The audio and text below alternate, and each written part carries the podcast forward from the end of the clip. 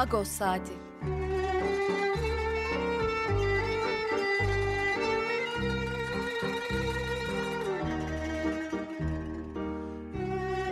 Haftalık Agos gazetesinin penceresinden Türkiye ve dünya gündemi. Agos'un mutfağından haberler, söyleşiler, olaylar.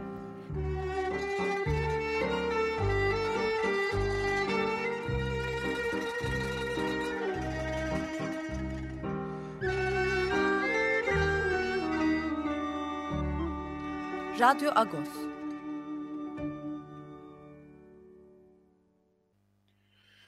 Radyo Agos'tan günaydın. Parlıyız. Ben Yetver Tanziken. Bu hafta size ben yardımcı olacağım. E, niye bu kadar e, neşeli bir şarkıyla girdik? Hemen onu anons edeyim.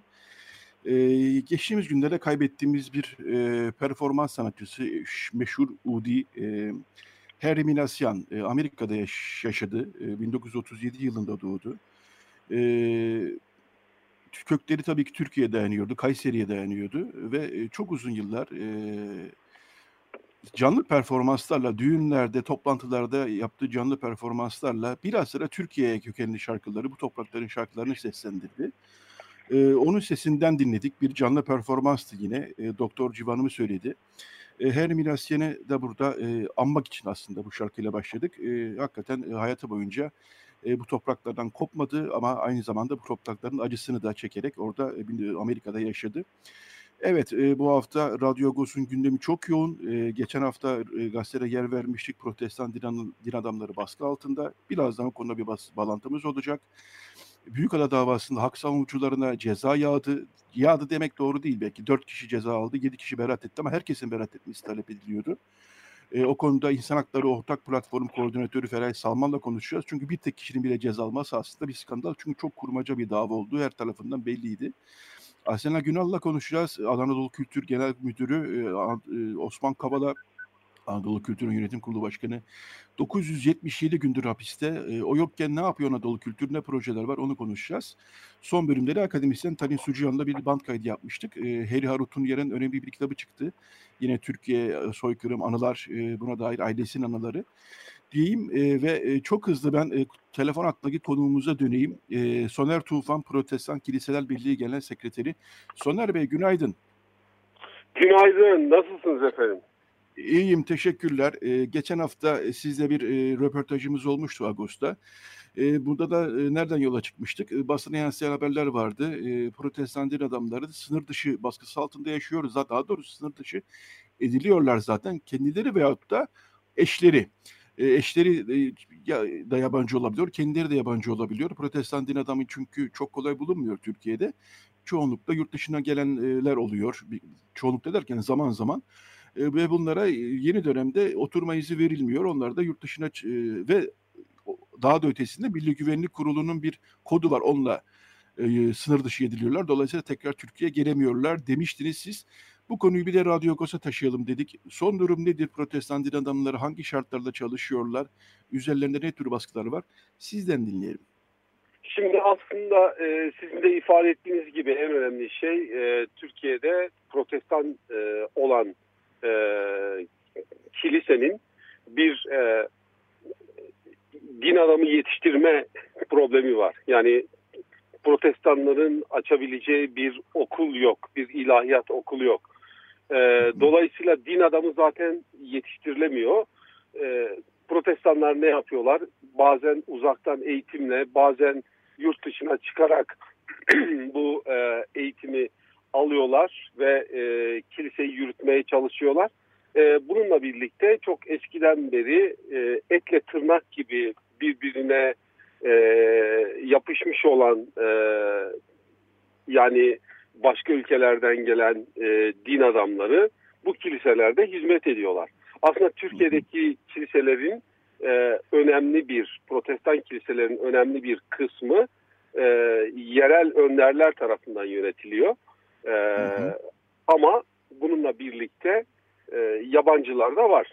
E, şimdi evet. yabancılar geçtiğimiz yıla kadar aslında e, nasıl bir bağlantısı var bilemem ama e, Andrew Brunson e, davasına kadar e, böyle bir sınır dışı edilme sıkıntısıyla yaşamıyorlardı. Andrew Brunson evet. davasından sonra e, bu e, sanırım bir yıllık ya da e, 6 aylık bir e, çalışmadan sonra sanırım böyle bir e, plan e, hazırlandı ve bu plan hı hı. uygulamaya konuldu. E, geçen yıl 2019 ve bu e, salgın süreci ortaya çıkana kadar e, yani bize ulaşan ya da bilgilerini kullanmamıza izin veren e, ailelerin sayısı 60'ın dışındaydı. 60'ın ötesindeydi. E, bunlara e, yani ya yurt dışına çıkarken ya yurt dışından Türkiye'ye dönerken e, dosyaları üzerinde N82 veya G82 şeklinde bir kodun verildiğini bundan dolayı ya giremeyeceklerini ya da çıkarlarsa geri dönemeyeceklerini söyleyerek e, ifade ettiler. E, tabii bu e, birçok aile için çok ciddi bir sıkıntı, kilise için çok ciddi sıkıntı. Çünkü kilisenin e, bundan e, olumsuz etkilenmesi durumu söz konusu. E, hı hı. Şimdi örneğin e, gönderilen insanların önemli bir kısmı 20 yıl, 25 yıl, 30 yıl hatta 35 yıl Türkiye'de kalan kişiler, çocukları burada doğmuş. E, bundan daha dramatiği e, bir Türk bir Amerikalı ile evlenmiş. E, Amerikalının üzerine öyle bir kod konuluyor ve ülkeyi terk etmek zorunda bırakılıyorlar. Yani bu aslında aileyi de e, evet. aile yapısını da çok olumsuz bir şekilde e, etkiliyor. E, yani bu en üzücü, en üzücü taraflarından bir tanesi de şu kendi e, hayatlarını, kendi rahatlarını, kendi güvenli alanlarını terk edip de bu ülkeye gelip bu ülkede hizmet eden e, tek amacı inancını hı hı. ifade etmek olan bu insanların e, bir misyonerlik suçu e, hı hı. ile e, değerlendirilmeleri ve arkasından e, milli güvenliğe tehdit denilerek e, geri dönülemez bir şekilde dışarı çıkartılmaları e, çok kötü. Eskiden böyle bir şey olmuyordu ama son iki yıldır e, ciddi bir şekilde devam ediyor. Salgın sürecinde işte uçuşlar vesaire olmadığı için dışarıya kapalı olduğu için e, bir e, ara verilmişti.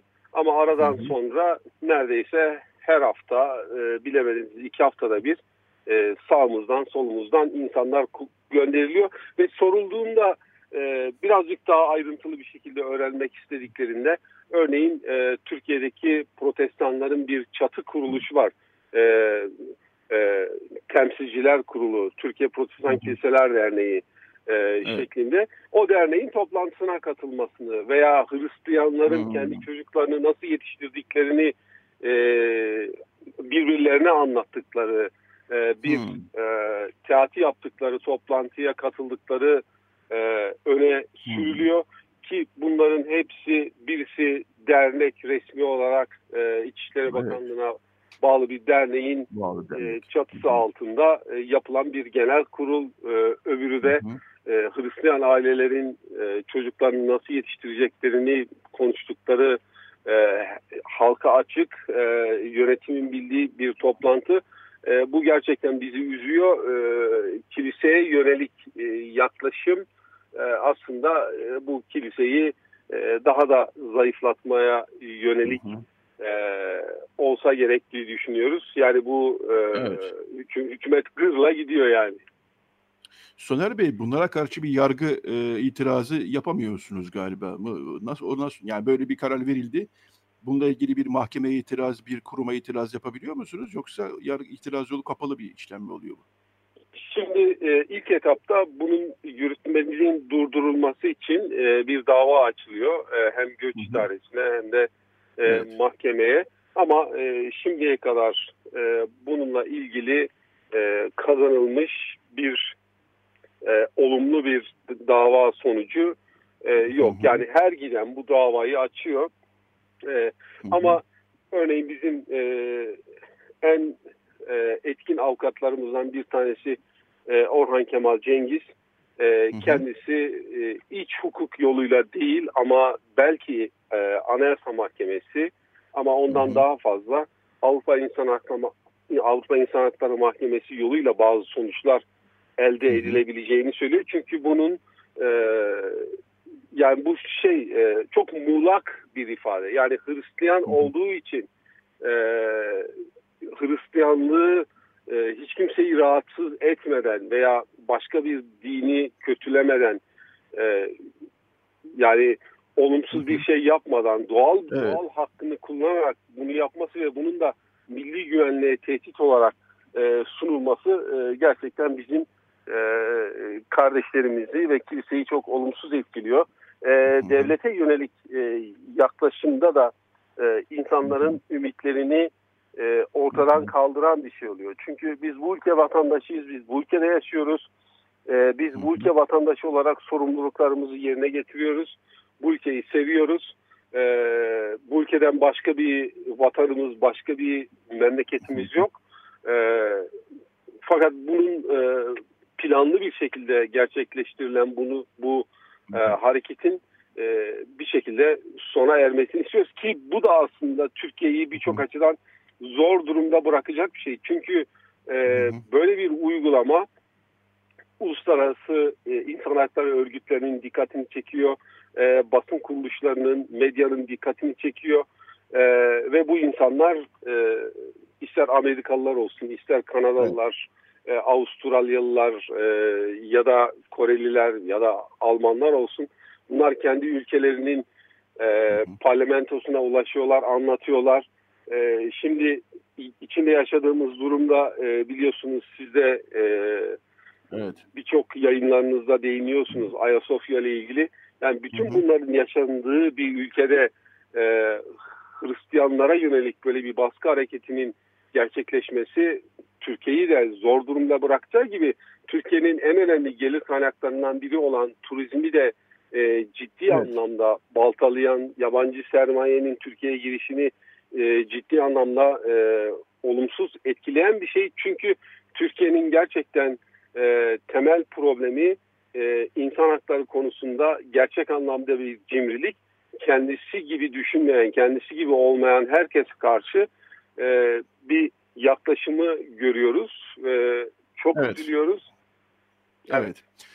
Ee, çok çok teşekkür ediyorum e, Soner Tufan, Protestan Kiliseler Birliği e, basın sözcüsü.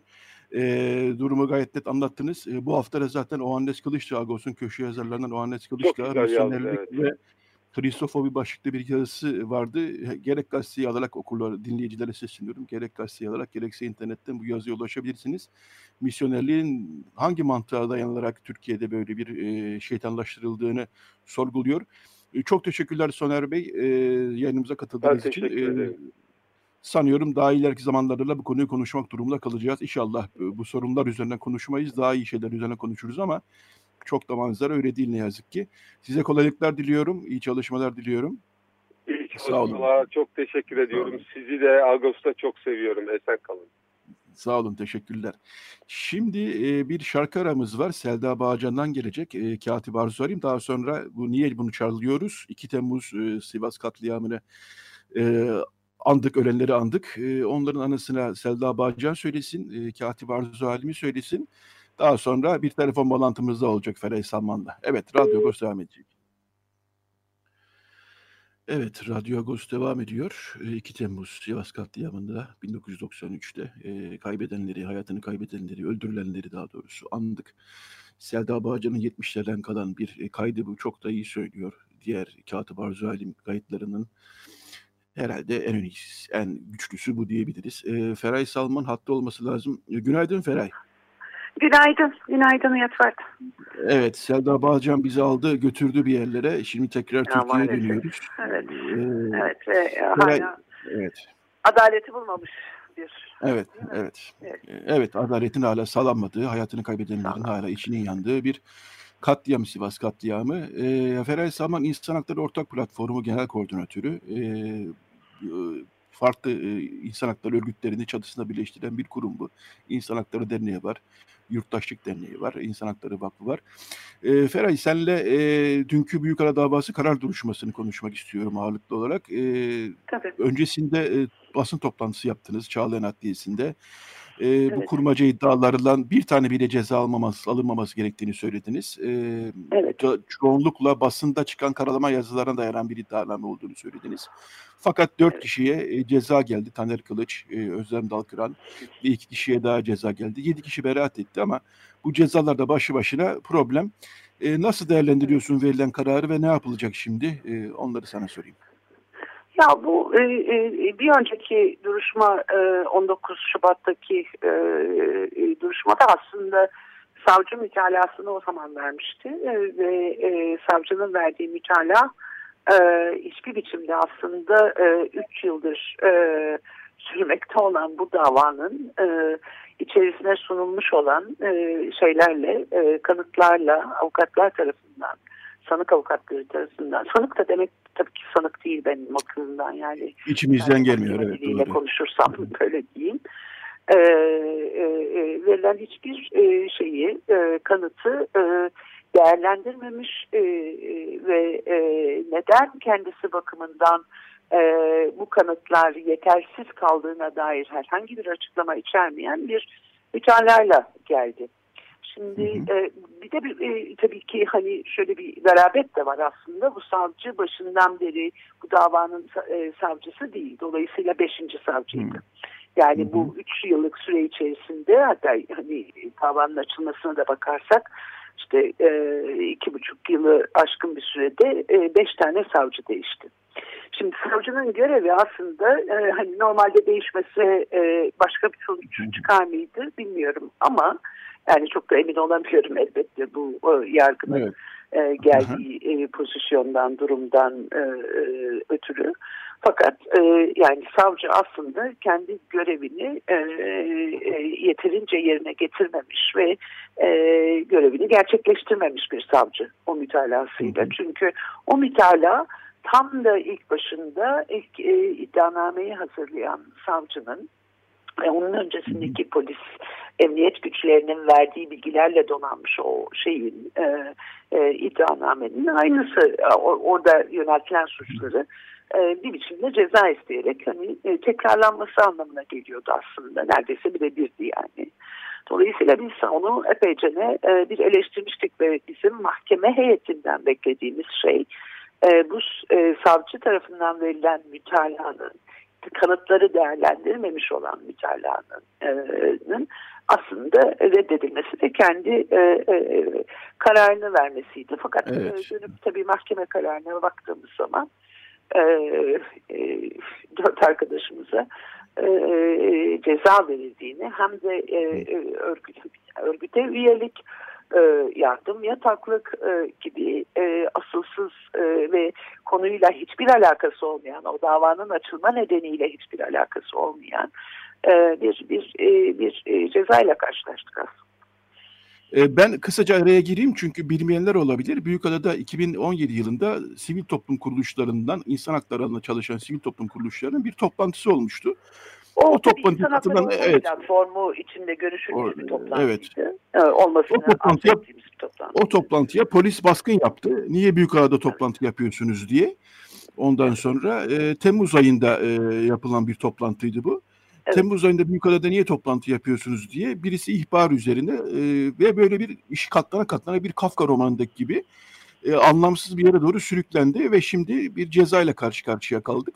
Evet. E, kaldık derken ben de e, bir insan hakları hak savunucusunda çalışan bir örgütünde e, gönüllü üyesiyim. Dolayısıyla bu beni de aslında bir anlamda ilgilendiren bir şey. E, Yurttaşlık, Yurttaşlık Derneği'nin eski adıyla Helsinki Yurttaşlar Derneği'nin üyesiyim. Hı hı.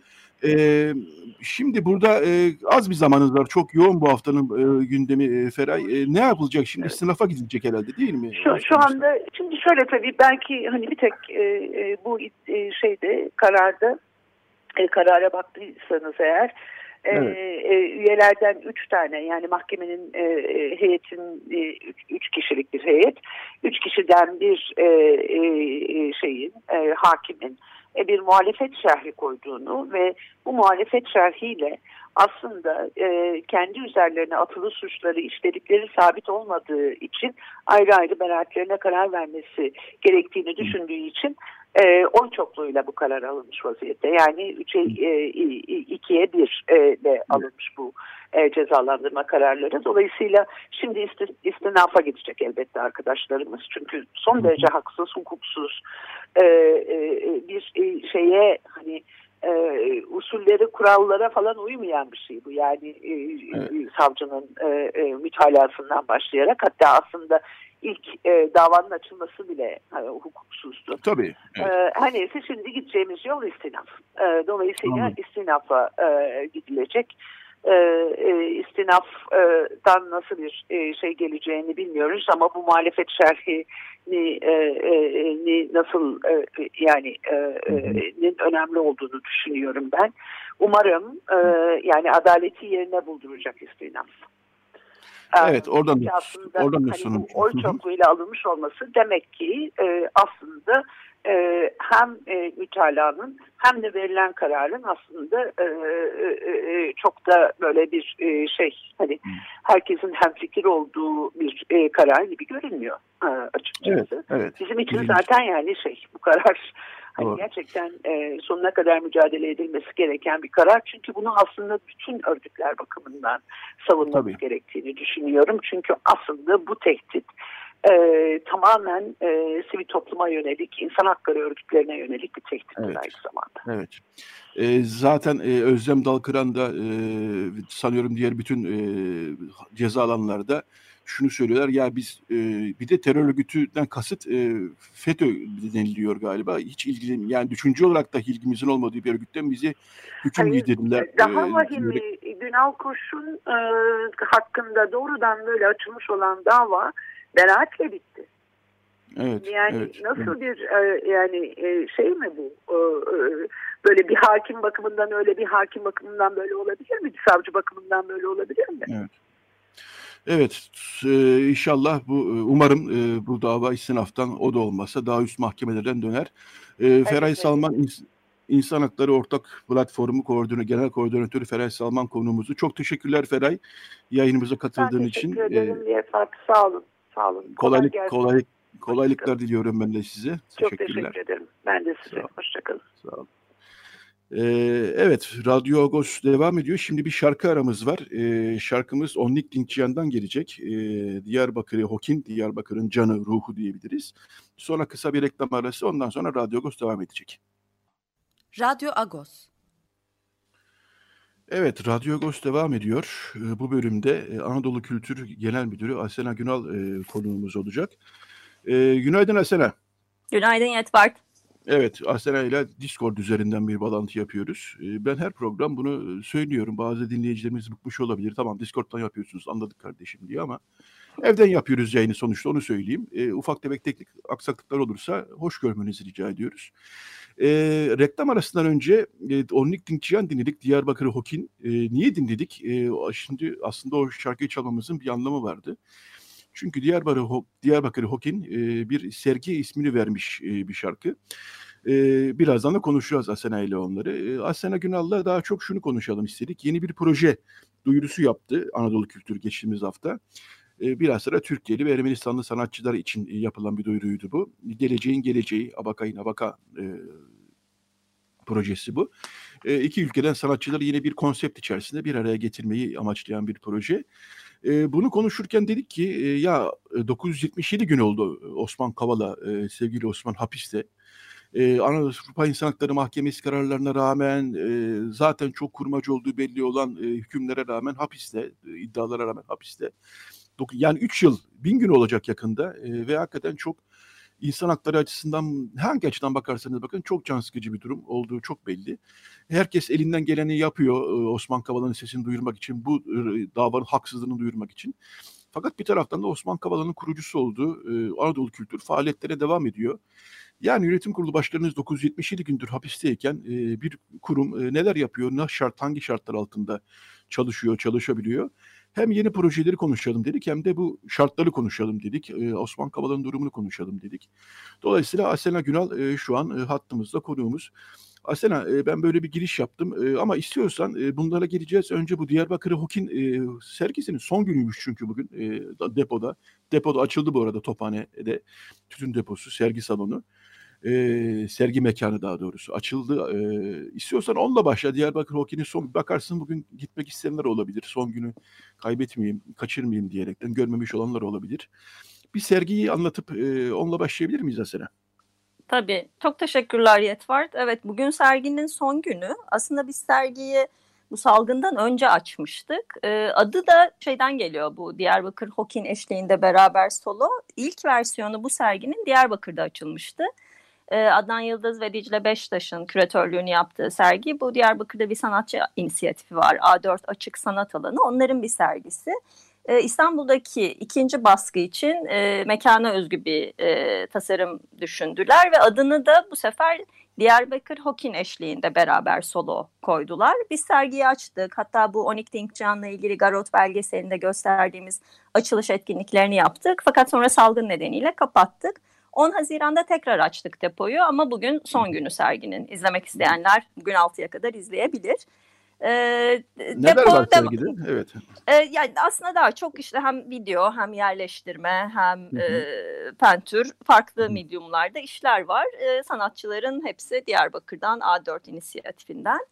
E, bu sergi ve bunun gibi sergileri biz depoda yapmaya devam ediyoruz ve dediğim gibi başka projelere de devam ediyoruz. Yani Osman Bey'in içeride olması tabii ki bizim çok üzüldüğümüz bir şey ve yani e, hani hani onun bizimle beraber olmasını çok istiyoruz, onu çok özlüyoruz. Çünkü Osman Bey böyle klasik bir patron gibi değildir. Yani o bir çalışma arkadaşıdır. Sizinle beraber hı hı. çalışır ve pek çok projede aslında hem yani heyecanıyla hem entelektüel birikimiyle hem işte tanıdıklarıyla size çok fikir verir, yol gösterir.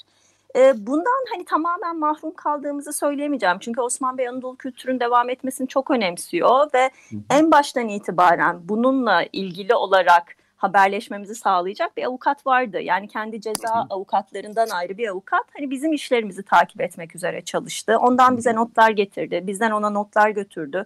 Osman Bey bütün projelerin içinde onlara dair bilgi sahibi ve bizi yönlendirmeye de devam ediyor. Evet ben bunu sana sormak istedim. Yani biliyorum aslında ama yani e, dinleyicilerimiz, okuyucularımız da duysun isterim. Yani Osman Kavala böylesine haksız, insanı gerçekten e, moralmen çok zorlayacak bir e, tutukluluk e, süreci içerisinde bir taraftan hala düşünmeye, e, üretmeye, fikirler geliştirmeye, olup bitenleri takip etmeye e, devam ediyor diye duyuyordum ben zaten. Ki sanıyorum sen de Osman Bey'i görebilen birkaç kişiden birisin yanlış bilmiyorsam e, cezaevindeyken. Hala sürüyor mu o sistem bilmiyorum ama ama yine de e, sen gidemesen bile bir senin dediğin gibi bir avukat vasıtasıyla e, aktarıyor e, düşüncelerini, fikirlerini e, takip ediyor değil mi? Yani haberleşiyorsunuz sürekli öyle anlıyorum. Evet evet haberleşiyoruz. Yani Osman Bey hiçbir zaman hani okumayı, yazmayı, entelektüel üretimi bırakmadı. Yani hani bunu bir tek bizim işlerimiz üzerinden de yapmıyor. Ben biliyorum ki başka hani bir takım insanlarla da böyle mektuplaşmaları var. Yani hani bir gün gerçekten hani bir an önce aramıza dönsün ve ben o mektuplardan bir kitap yayını hazırlayayım istiyorum mesela. Yani hani Hani biliyorum ki onlarda çok fazla işte e, birikim ve emek var. E, dediğim gibi yani biz pek çok projeyi yine ona danışarak sürdürüyoruz. Mesela aslında Gomidas konserleri onun fikriydi. Yani biz onun içeride olmasının şokuyla böyle ne yapacağız diye dolanırken o işte Gomidas'ın 150. doğum yılı geliyor ve bununla ilgili konser yapmalıyız diye bize not gönderdi ve biz işte Tamar sağ olsun e, Tamar Nalcı onunla da beraber işte Ermeni besteci ve müzikolog Gomidas'ın doğumunun 150. yılında 3 konserle andık. İşte önce Berlin'de sonra İstanbul'da sonra Diyarbakır'da. E aynı şekilde mesela Osman Bey bu Diyarbakır Hafızası diye bir projemiz var. Bir arşiv ve web sayfası projesi. Onu da çok yakından hep takip etti. O projede Diyarbakır'ın zengin kültürel mirasını, işte çok dilli, çok kültürlü, çok dinli yapısına ilişkin bilgiyi kayıt altına almayı ve yaygınlaştırmayı amaçlıyor. Hem bir arşiv tarafı var hem de farklı sergilerin olduğu bir web sayfası var. Mesela yeni sergide Diyarbakır'daki farklı yeme, içme, doğum, ölüm ve müzik üzerine yazılar var. Aradinkçiyan'ın orada da bir yazısı var. E, Kalbi Curcuna ritmiyle Atanların Şehri bölümünde. E, bütün bu projeler devam ediyor. Biz Ani ile ilgili mesela bir sergi yaptık. Bu Taşın Şiiri Ani, Kültürlerin Kavşağında Bir Mimarlık Hazinesi diye. Bu Ani e, e, miras alanının daha çok tanınması ve korunmasının önemine dair bilinci e, arttırmak hmm. için. Ve bu sergiyle ilgili de mesela Osman Bey hep çok işin içindeydi. Zaten onun başlattığı bir projeydi. E, ve işte hem Norveç'ten hem işte Rusya'dan, Ermenistan'dan, Türkiye'den uzmanların katıldığı bir projeydi. Osman Bey farklı e, ülkelerden insanların bir araya gelmesi ve beraber çalışması, hele de insanlığın evrensel mirası olan alanlar için beraber çalışmasının önemine çok inanan biri. Ve biz bu sergiyi de işte önce e, depoda açtık. Sonra Erivan'da Erivan Ulusal Mimarlık Müzesi'nde, Oslo'da, Oslo Üniversitesi'nde, Ankara'da da Erimtan e, Arkeoloji Müzesi'nde açtık. Sonra Kars Belediyesi ile işbirliği içinde Kars'ta açtık. Şu anda Aynalı Köşk'te Kars'ta oranın sürekli sergisi olarak devam ediyor. Hali e, hazırda Ani ile ilgili bir mobil uygulama üzerinde de çalışıyoruz. Bunlar Osman Bey'in dediğim gibi çok hani önemsediği, takip ettiği ve hazırlarken ve yürütürken de hep fikrine başvurmaya devam ettiğimiz bir süreç içinde. Evet bu e, Ani sergisi çok muhteşem bir sergi. Onu tekrar ben bir altını çizmek istiyorum. E, Kars'ta hala açık bu sergi. E, değil mi? E, öyle anladım. Evet evet evet. Kars'ta Aynalı Köşk'te sürekli sergi olarak sürekli gezilebilir. sergi olarak evet. evet. Yani Kars ve evet, civarında evet. yaşayanlar hala görmelilerse bu sergiyi görmelerini tavsiye ediyoruz. Az Gomidas e, konserinden bahsettin. Gerçekten o da çok olağanüstü bir konserdi. E, o konserden sonra sizinle e, radyo e, burada en azından konuşma imkanımız olmamıştı. Yeni e, vesile oldu bu. Gerçekten ben o konserde emeği geçen herkese e, çok çok teşekkür ediyorum. Başta o tabii Osman Kavala olmak üzere. E, yani sanatçı seçimi, sanatçıların performansları e, gerçekten çok e, yani din, katılan herkes e, konserden çok e, etkilenerek e, bir e, duygu seri içerisinde çıktı. E, evet. ve dolayısıyla bu e, üstelik de yani bunların bir tanesini yapmak bile kolay bir iş değilken siz üç tane yaptınız bu evet. yani değil mi? Evet. Ee, evet. Dolayısıyla bu açıdan da ben bütün e, Anadolu kültür çalışanlarını bu vesile gelmişken daha doğrusu tebrik etmek istiyorum.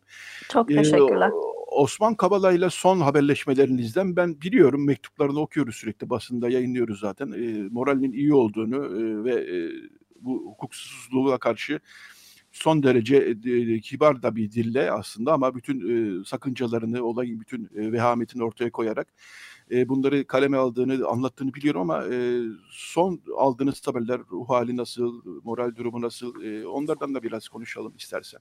Ya Osman Bey bize moral vermeye çalışıyor. Yani gerçekten baştan itibaren hiç koşullarıyla ilgili şikayet etmedi.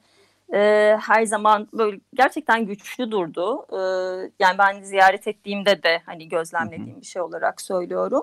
Ee, yani hani ama tabii herhalde her an öyle değildir. Yani ya, biz o halini görüyoruzdur. Yani çünkü gerçekten çok haksız hukuksuz ve vicdansız bir süreçle karşı karşıya. Yani her şey şimdi sıfırdan başladı. Biz işte evet. altı duruşma geziyle ilgili o saçma sapan suçlamaları ve o saçma sapan mahkemeleri takip ettik. En sonunda 18 Şubat'ta beraat etti diye sevindik. Yani mutlulukla onu beklerken bir anda yeniden gözaltına alındı ve tutuklandı. Ya bu işkence yani gerçekten bu başka evet. bir şey değil. Bu ona da eşine de akraba ya sevdiklerine de herkese bir işkence. Yani şimdi artık ne oyun çevireceklerini şaşırmış durumdalar. Yani 309'dan ve 312'den tutuklamışlardı. Ondan sonra 309'dan resen tahliye ettiler. Sonra işte bu yargı reform paketinde deniyor ki işte iddianamesiz iki yıldan fazla kimseyi tutuklu e, bulunduramazsınız. Onun üzerine 309'dan mecburen tahliye ettiler. 312'den Gezi'den zaten beraat vermişlerdi. Evet hem de ahim kararı bu iki maddeyle ilgiliydi. Yani geziyle ve 15 Temmuz'da. Sonra bir anda çantadan 328 diye bir casusluk suçlaması çıkardılar.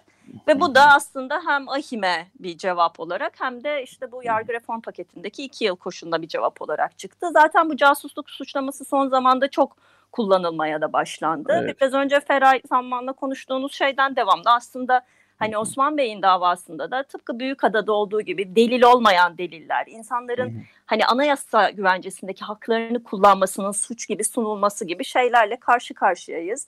Yani ahim kararı kesinleşeli neredeyse iki ay oldu ve te, Türkiye Cumhuriyeti bu ahim kararına uymamak için gerçekten ne yapacağını şaşırmış durumda. Yani hani mesela Avrupa Konseyi'ne verdikleri mektubu okuyorum. Hani avukatları yanlış yönlendirmekle suçlamak ve işte aslında biz yeni deliller bulduk. Osman Bey aslında işte casusluk faaliyetleri içinde. Bakınız işte şu akademisyenle lokantada karşılaştı. Onunla telefonu aynı baz istasyonunda işte sinyal verdi falan. Seviye bu. Yani bunun ben hani gerçekten bir hani Türkiye vatandaşı olarak utanç verici buluyorum. Hı hı. Evet gerçekten bir bir şeyin intikamı neyin, neyin intikamı onu ben de anlayamadım açıkçası. Ee, hak, yani bir intikam e, hissiyle davranan bir e, devletten yargıyla karşı karşıyayız. Yargıyla, yargıyla, yargıyla ve evet. karşı karşıyayız. Evet. Ama neyin intikamı olduğunu da bir türlü anlayamadık. Ee, gerçekten çok e, yani nasıl tarif edeceğimi bilmiyorum. Ee, çok utanç verici bir durum senin söylediğin gibi. Ee, ama şunu da söyleyeyim. Ee, son projeye gireceğiz ama ondan önce şunu da konuşalım kısaca. Ee, Osman Kavala için de kampanyalar sürüyor bir taraftan. En son Evet. e, yanlış bilmiyorsam sanatçılar birer dakikalık videolar çekip gönderiyorlar ve yayınlanıyor bu değil mi? Ondan da biraz bahseder misin? Evet ya bu aslında What Did Kavala Do diye bir kampanya. İnisiyatifi de e, Berlin Maxim Gorki Tiyatrosu'ndan Şermin Langhoff'la işte yönetmen Fatih Akın aslında başlattı. Fakat biz de tabii hani destek verdik. E, her gün bir sanatçı, bir kültür sanat kurumu çalışanı veya bir işte akademisyen Osman Bey ile ilgili e, hani yani işte tecrübesini paylaşıyor. Kısa videolar bunlar ve her güne bir video denk gelecek şekilde paylaşılıyor. Ee, yine sanatçılar bir kısa Osman Bey'in kim olduğuna dair bir kısa animasyon hazırladı. Biz onu da paylaştık. Şimdi 27 Temmuz Osman Bey'in haksız tutukluluğunun bininci günü.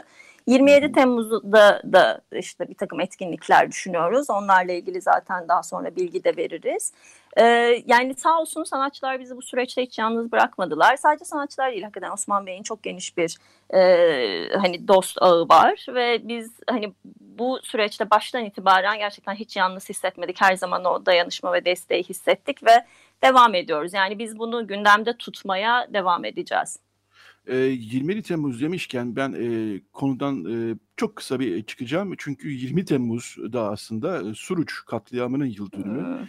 E, dün Suruç e, aileleriyle bir e, görüşmem oldu. Onlar da 10 Temmuz'da başlayacak bir kampanya, yani haftaya Cuma günü başlayacak bir kampanya yapacaklarını söylediler. Çünkü Suruç katliamı da gerçekten bu ülkenin bir Evet. e, insan hakları ve e, yarası, e, yarasından da öte, daha da öte bir şey e, açıkçası ve orada da bir e, yargı süreci yani sorumluların bulunma süreci son derece kötü gidiyor, aksak gidiyor. Gitmiyor bile denebilir neredeyse. Evet.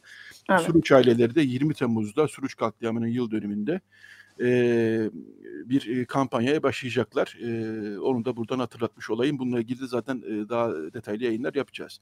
Evet, e, Osman Kavala için yapılan kampanyaları da konuştuk. Şimdi e, son bir projeniz var. E, duyurusunu yaptınız. Biz de bu hafta Ağustos'ta hem Türkçe hem Ermenice yer verdik.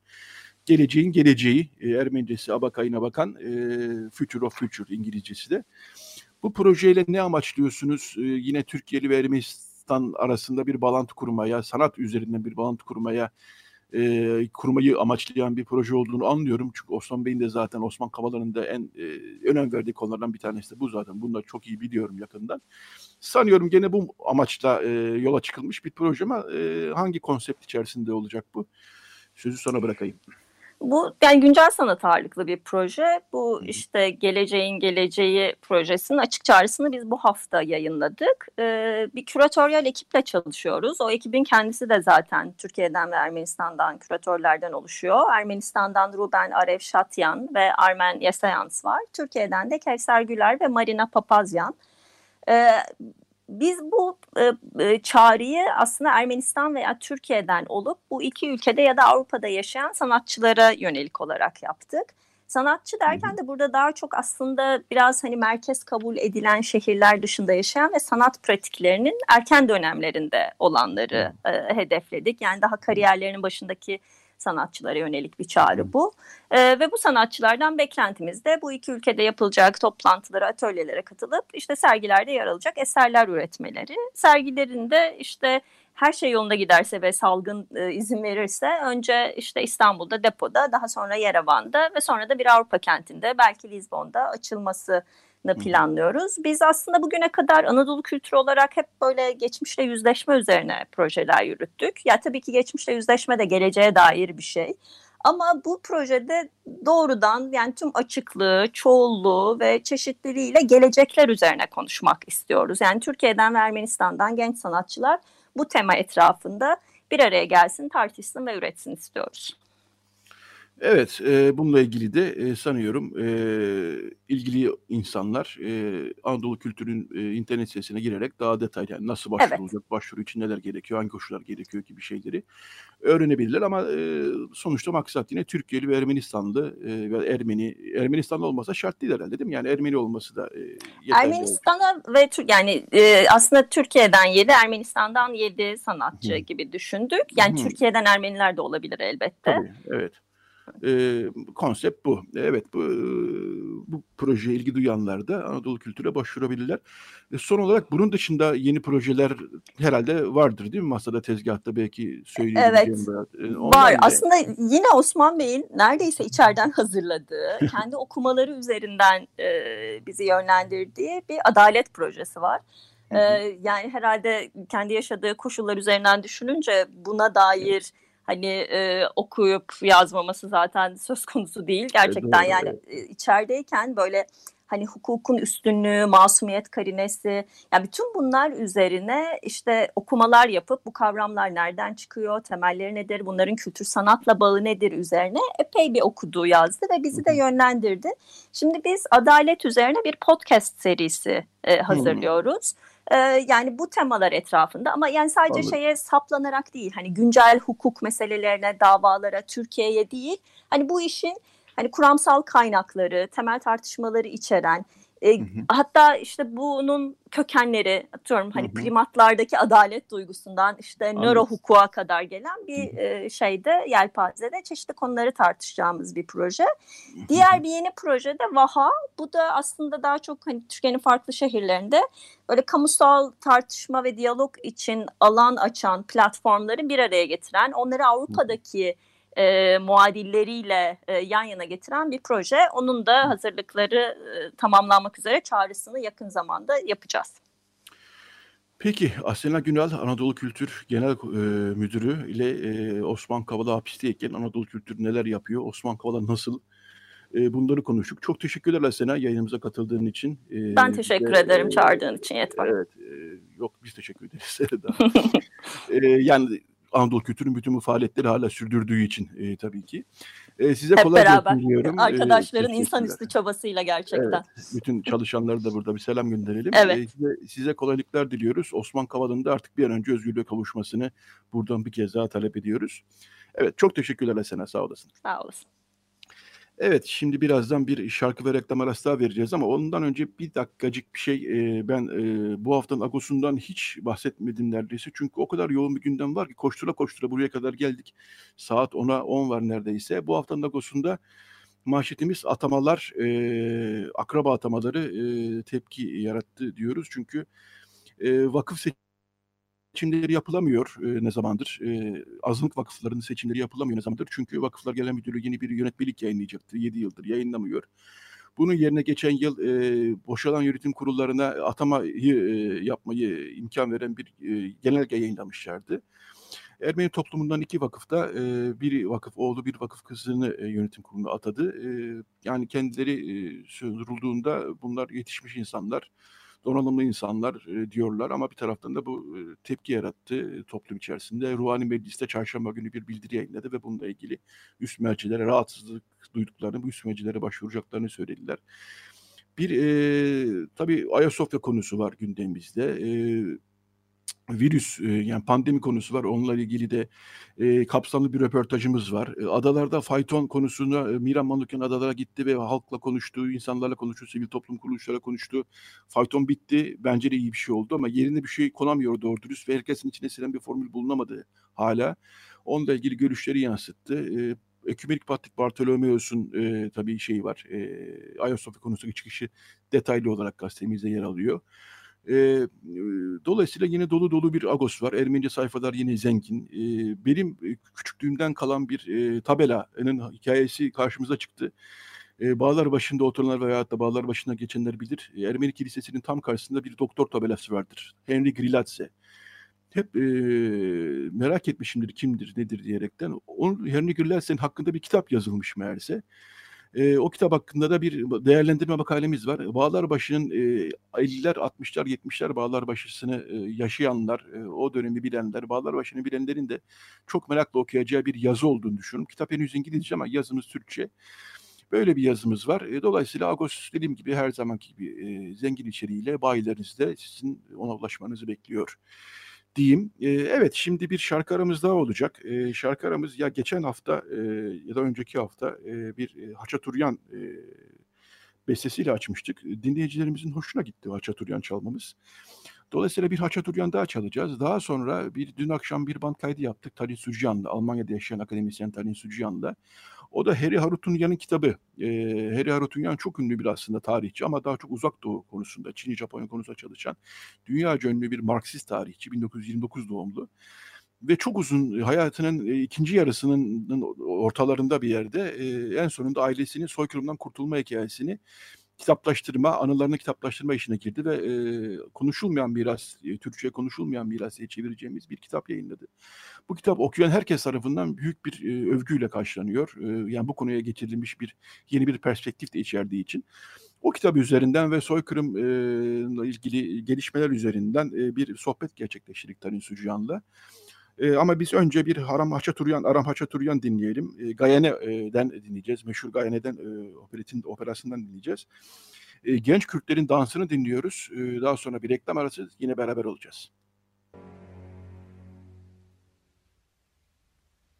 Radyo Agos. Evet, Radyo Agos devam ediyor. Ee, bu bölümde e, bir band kaydına yer vereceğiz. Dün akşam gerçekleştirdiğimiz akademisyen Tarin Sucuyan'la Harry Harutyunyan'ın son kitabı üzerine e, Unspoken Heritage e, konuşulmayan miras kitabı üzerinde bir e, sohbet gerçekleştirdik. Birazdan o band kaydını gireceğiz. Önce ben bir düzeltme yapayım ama ondan önce az evvel e, Haçaturya'nın e, Gayane e, eserinden bir şarkıya yer verirken, bölüme daha doğrusu yer verirken, ezgiye yer verirken Gayane için opera dedim. Opera değil tabii ki bir bale, çok meşhur bir bale. E, Anadolu ezgilerine çok fazla yer verdiği e, meşhur balesi Haçaturya'nın Gayane'den e, genç Kürtlerin dansını dinledik. E, kim peki icra etti? National Philharmonic Orkestra. E, Loris e, Ciknavoryan'ın yönetiminde bir performanstı bu. E, kayıttan sonra da eğer zamanımız kalırsa Stevie Nicks ve Lindsey Buckingham'dan bir Fleetwood Mac şarkısının canlı kaydını dinleyeceğiz. Landslide. Evet şimdi e, sizi e, Talin Sucan'la yaptığımız kayıtla baş başa bırakıyorum. Radyo Ghost'tan bu haftalık bu kadar diyorum ve haftaya tekrar görüşmek ümidiyle diyorum. Evet Radyo Ghost devam ediyor. Radyo Ghost'un bu bölümünde e, Talin Sucuyan konuğumuz. E, Talin Sucuyan'la iki hafta önce, iki hafta kadar önce bize yazdığı bir e, yazı vardı. E, o yazı üzerinden bir sohbet geliştirdik aslında. Ama aynı zamanda e, başka ellerde uzanacak sohbetimiz.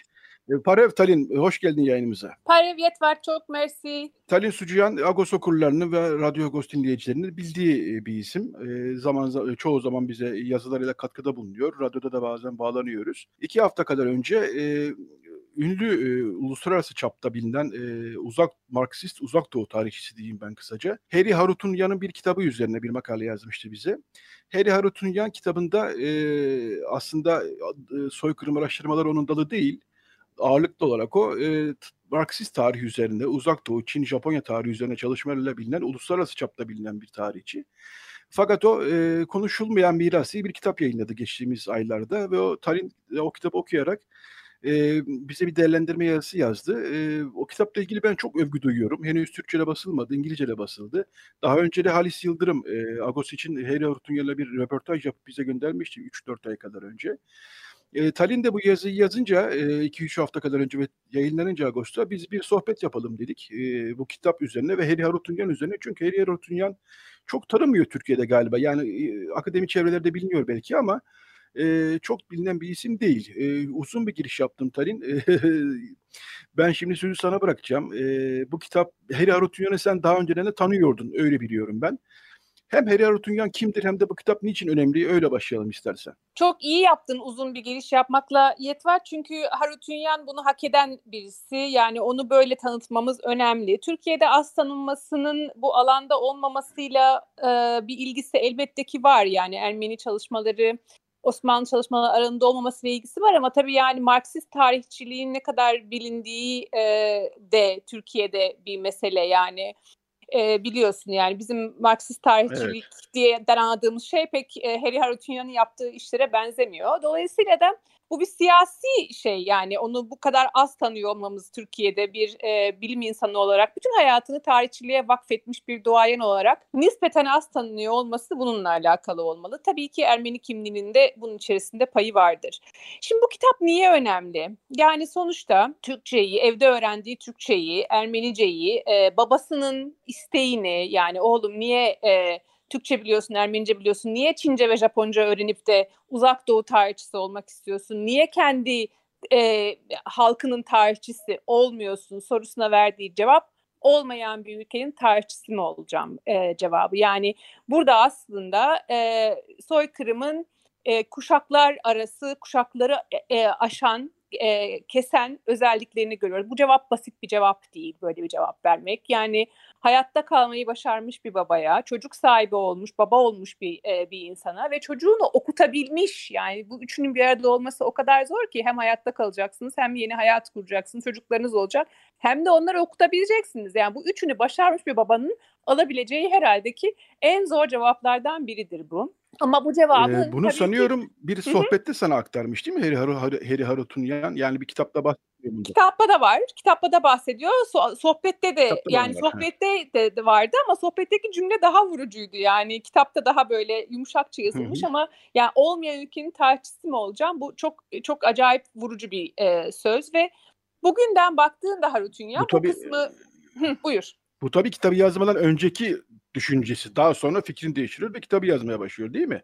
Yani kitabı yazdığında 87 yaşında bir e, insandan evet. bahsediyoruz. Yani hayatının gerçekten çok büyük bir ve verimli kısımlarını başka bir alana e, hasretmiş bir insandan bahsediyoruz ama bu evet, evet. çalışmayı yapmak o yaşta o e, şeyi e, gösterebilmek iradeyi bu da tabii çok büyük bir şey ve bugün mesela bu bizim konuşmamızdan babam galiba haklıymış. Galiba e, o yoldan gitmem doğru olurmuş ve bu alana bu kadar geç girdiğim için çok üzgünüm. En azından bu, bunu e, teslim ediyor. Hı hı. Ve bu kitabı yani diğer anılardan ayıran nedir? Niye bu kitap hakkında konuşuyoruz? Niye Harry Harutyunyan hakkında konuşuyoruz? Yani e, bugün artık Aras Yayıncılığın bastığı, e, Gomidas yayın evinden e, çıkan veya başka yayın evlerinden de e, çıkmış pek çok anı var. Hı hı. Bu bu kitabın farkı nedir? Ee, bu bunun tartışmasını yazar kendi de yapıyor. Anı diyor ama tırnak içinde anı diyor. Çünkü hı hı. tam olarak bir anı değil. Annesinin, babasının ve kurtulma hikayesini hı hı. ve ondan sonra kendisinin hayatta kalanlar ailesinde büyümesini anlatıyor. Bunun da e, sürekli e, cebelleşiyor neredeyse. Yani annesinin babasının hikayelerini bir araya getirmek bir mesele çünkü. Yani hayatta kalanın en büyük meselesi bu. Kendinden başka bir kanıtı yok çünkü. Bu parçaları bir araya getirmeye uğraşıyor ama aynı zamanda e, bu bunun ötesinde bir şey yapıyor. Bu, bu bunun ötesinde yaptığı şey de kendi tarihiyle yani 20 kendi yaşadığı tarihle 20. ve 21. yüzyılda çok ciddi bir hesaplaşmaya girişiyor. Felsefe alanında, edebiyat alanında, tarih alanında bütün bu alanları kesen bir entelektüel hesaplaşması görüyoruz burada. Hı hı. Ve bence bu kitabı e, diğer anılardan e, ayıran şey bu. Yani burada e, e, mağduniyet çalışmaları, sömürgecilik e, çalışmaları, e, sömürgeciliğe maruz kalan halkların tarihçilik anlayışları üzerine yapılan bütün çalışmaların neden hayatta kalanı dışarıda bıraktığıyla, neden onunla hiç ilgilenmediğiyle e, mesela hesaplaşmaya çalışıyor. E, bütün soykırım çalışmaları e, tarihçiliğiyle e, cebelleşiyor. Belgeci tarihçilik hiçbir yere götürmez bizi diyor. E, ismi bilinmeyenlerin, sayısız olanların hakikati bize, e, onlar bize hakikati anlatır diyor. Yani buralarda e, dokunduğu çok önemli yerler var ve e, kendi kendisiyle bütün bir e, yaşadığı e, çağdaşlarıyla verdiği e, bir, bir bir hesaplaşma bu kitap. Bu anlamda diğer anılardan farklı. Tam da onu soracağım. Yani e, daha doğrusu şunu soracağım. Çok geç e, girmiş bu alana. Bunun e, bir tür pişmanlığı falan var onda e, Heli Harut'un yanında ama sanki e, senin söylediklerinden de şunu çıkartıyorum. Biraz da geç olmuş ama isabet olmuş galiba. Çünkü bütün hayatı boyunca yaptığı akademik e, çalışmaların da bir şekilde harmanlayarak bu anıları yazmış. Dolayısıyla ortaya çok daha sanıyorum e, felsefi ve birçok farklı dis, disiplinlerden soykırıma bakabilen e, bir e, çalışma çıkmış gibi anlıyorum ben bütün yazılanlardan evet. ve çizenlerden. Evet, bu bu kesinlikle doğru. Yani mesela bu kitapta e, şöyle bir bölüm var. Yani bayağı bir kafa yormuş ona e, ilkel sermaye birikimi, e, soykırım ve sömürgecilik. Yani bu üçünün bağlantısı niye yok diyor. Yani bu kadar açık olan bir şey ilkel sermaye birikim niye soykırımla bağlantılandırılmıyor diye ısrarla tartışıyor ve çok doğru bir tartışma bu. Ve bu konuda niye kaynak yok diyor. Bu da çok doğru bir soru. Çünkü mesela 1970'lerde yapılan e, Marksist Osmanlı tarihçiliğine bakarsak orada kimliksiz hatta coğrafyasız bir köylü buluruz. Amorftur bu köylü. Kavramsal köylüdür bu. Ve bu kavramsal köylüden hiçbir yere gidemeyiz. Yani Mülk sahibi olan kimdir? Kö- e, toprak sahibi olan kimdir? Topraksızlaştırılan kimdir? Bu soruları cevap bulmaz bu literatür. Ve dolayısıyla da e, biz burada so, bu soruların cevapları çoğunlukla Ermenilere çıkacakken biz bu e, Marksist Osmanlı tarihçiliğinde bu soruların cevaplarını bulamayız. Hı hı. Bu durumda da şöyle bir şey yani bu durumda böyle bir e, şey yok ya böyle bir literatür şu anda yepyeni bir şey gelişmeye çalışan bir literatür hı hı. ama yani 1960'larda Franz Fanon yeryüzünün lanetlilerini yazıyordu. Siyah deri beyaz maskeyi yazıyordu. Edward Said oryantalizmi yazıyordu. ırkçılığı yazıyordu. Sömürgeciliği yazıyordu. Ve o dönemde e, Harry Harutyunyan'ın yıldızı parlayan bir, bir tarihçi olma yolculuğu başlamıştı. Yani şunu demek demek lazım o tarihlerde böyle bir şeye girmiş olsaydı, yola girmiş olsaydı bu insanlarla aynı yerde olacaktı ve Edward evet. Said Edward Said çocukluğunu, ilk gençliğini Ermenilerle geçirdi Kudüs'te. Ama yani e, o, o dönemde yaşayan e, ve önemli, öne çıkan, bugün halen okuduğumuz insanlar Ermenilere ne olduğunu biliyorlardı. Fakat hı hı. o alana e, Harry Harutyunyan gibi birisi girmemişti, girememişti. Bir evet. sürü sebepten. Ve eğer bu olabilmiş olsaydı bugün bu soruların cevaplarını vermiş olurduk. İki jenerasyon bilim insanı yetiştirmiş olurduk. Böyle amorf köylüyle falan uğraşmazdık. Dolayısıyla evet. e, benim yani dikkatini çekmek istediğim kayıp buna ilişkin. Çar, bu çok çarpıcı çünkü işte biz e, kendisini solda diyelim e, gören insanlar hep bu 1960'ların 70'lerinde üretilmiş e, Türkiye'nin işte efendim düzenli, az gelişmişliği, şusu busu birçok kitaplar okuduk ve orada hep işte köylü, Türkiye'nin köylüsü filan deniyor ama yani kim bu köylü? Kürtleri mi kastediliyor, Ermeniler mi kastediliyor, Aleviler mi var işin içinde? Tabii ki Marksizm biraz böyle bu şeylere bakmıyor o kadar fazla etnik e, veya mezhepsel şeylere bakmıyor ama Türkiye'nin yapısı da köylü deyip çıkılacağı bir yapı değil bir taraftan. Dolayısıyla şimdi ben konuştukça seninle ben de aslında o zamanlar bu konuları çok mahcupça kafa soru işaretleri aklımıza doluşmuş ama bir türlü dilendirmeye cesaret edememiş insanlar olarak bir tür aydınlanma yaşıyoruz da diyebilirim herhalde. evet yani. bu, bu aydınlanma hepimizin yet var. Çünkü yani evet. e, o, o dönemlerin ve daha öncesinde 20.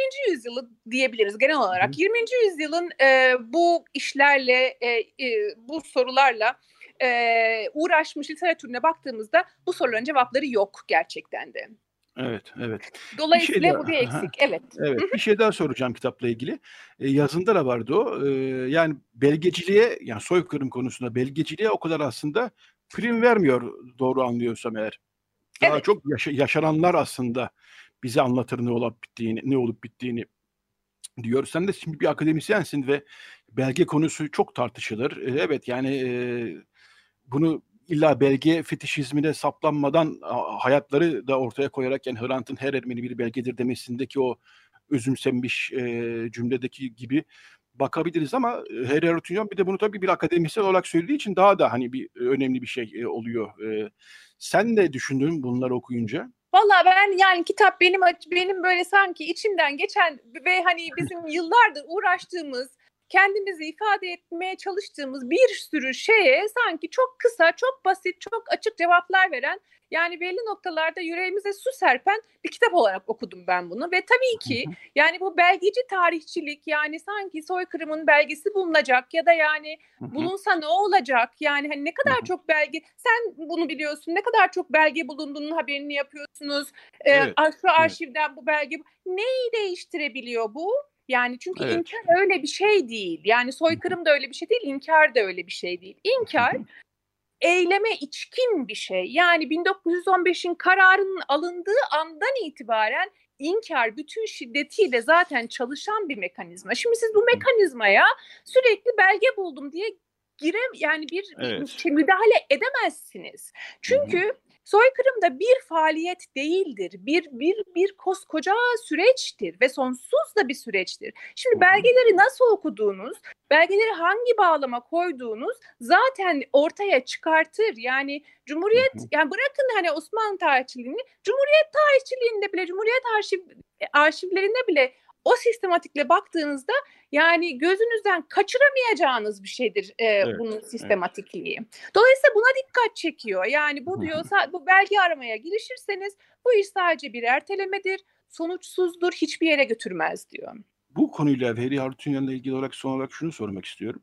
Ee, senin tanıştığın var galiba değil mi? Doğru anlıyorum. Ee, E, Bu kitap aracılığıyla tanıştık. Tanıştınız, Ee, anladım. evet, e, yani online olarak bu kitaptan Ha. sonra haberleştik. Ondan sonra Anladım. da zaten e, Paris'te bir görüşme olacaktı fakat e, Covid araya girdi. Dolayısıyla Ha, onu- biz, onu biz, Zoom, evet. biz Zoom'da görüşüyoruz Tamam. kendisiyle. Zoom'da yani yüz yüze bir görüşmeniz e, olamamış. Anladım. Olamadı, olamadı Evet. evet.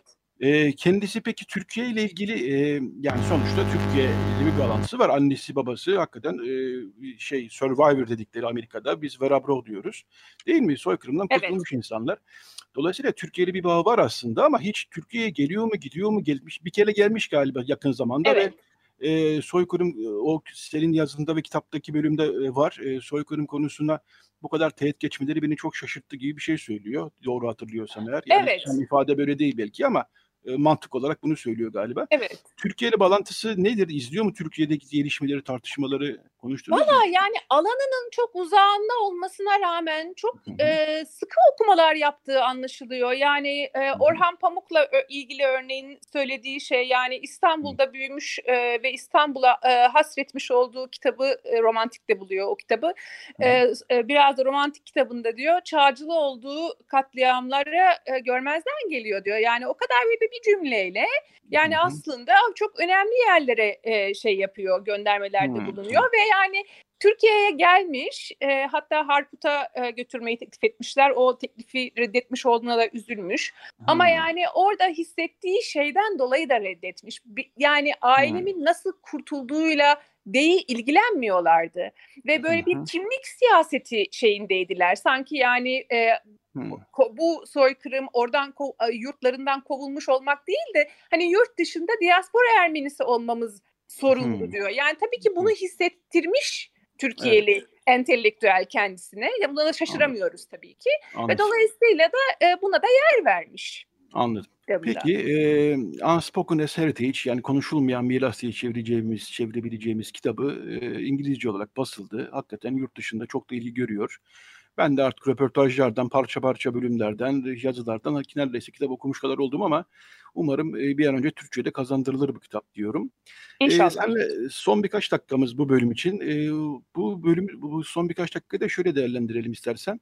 Geçen hafta da biz o anda Kılıçdağı ile de konuşmuştuk bunu. Ee, bilhassa yurt dışında Ermenistan'da ve diaspora çok büyük yankı yarattı. Cumhurbaşkanlığı Yüksek İstişare Kurulu'nun e, er, tırnak içinde Ermeni tezleri ile e, mücadele için özerk ve sivil bir yapı kurma e, kararı. Yani tabii bir e, şey e, kendi için çelişik bir şey. Yani devlet kararıyla özerk ve sivil bir yapı nasıl kurulur?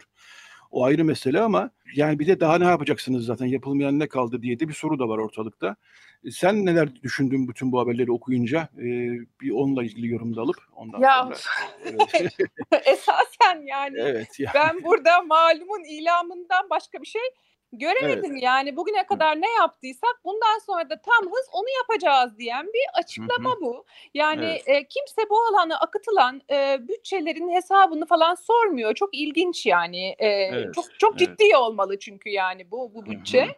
E, ama burada aslında gerçekten e, bu saate kadar ne yaptıysak bundan sonra da tüm hızıyla hiçbir şey değiştirmeden onu yapacağız diyor. Yani şimdi burada e, ne sivil komisyon yeni ne özel yapı yeni yani zaten hani neyin sivil neyin özel olduğunu artık biliyoruz yani hiçbir şey bu alanda evet, evet. sivil değil özel değil ama her şey el birliğiyle yapılacak diyor. Benim okuduğum bu.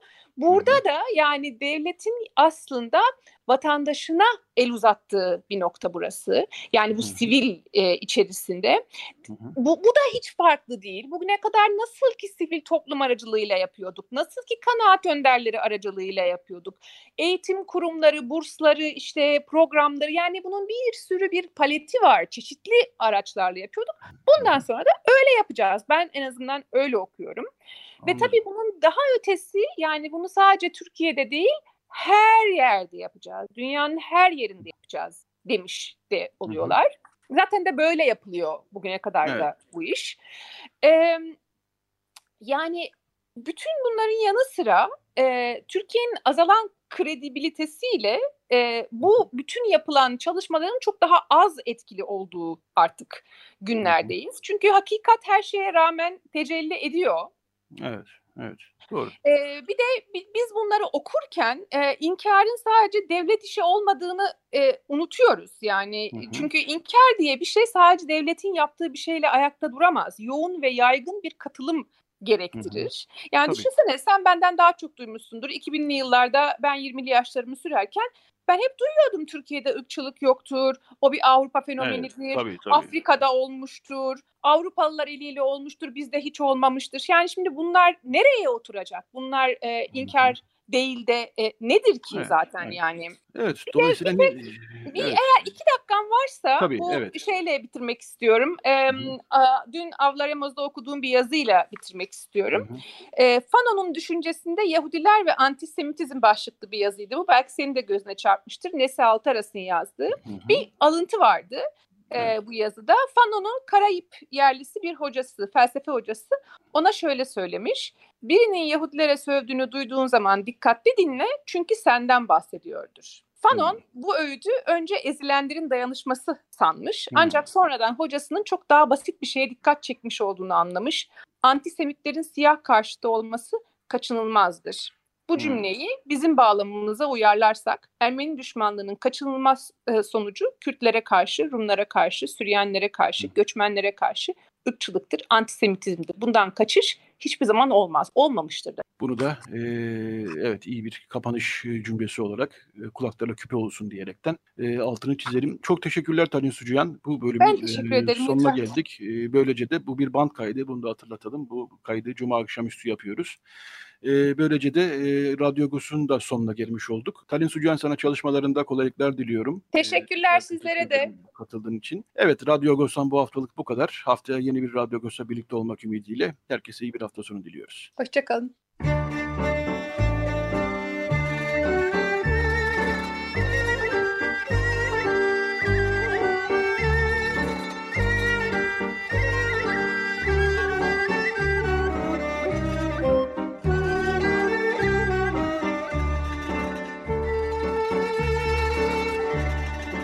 Agos Saati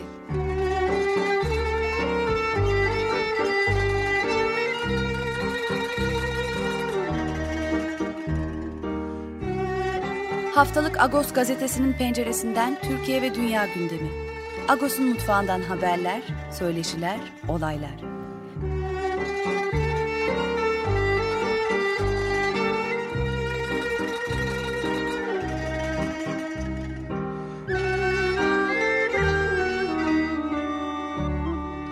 Radyo Agos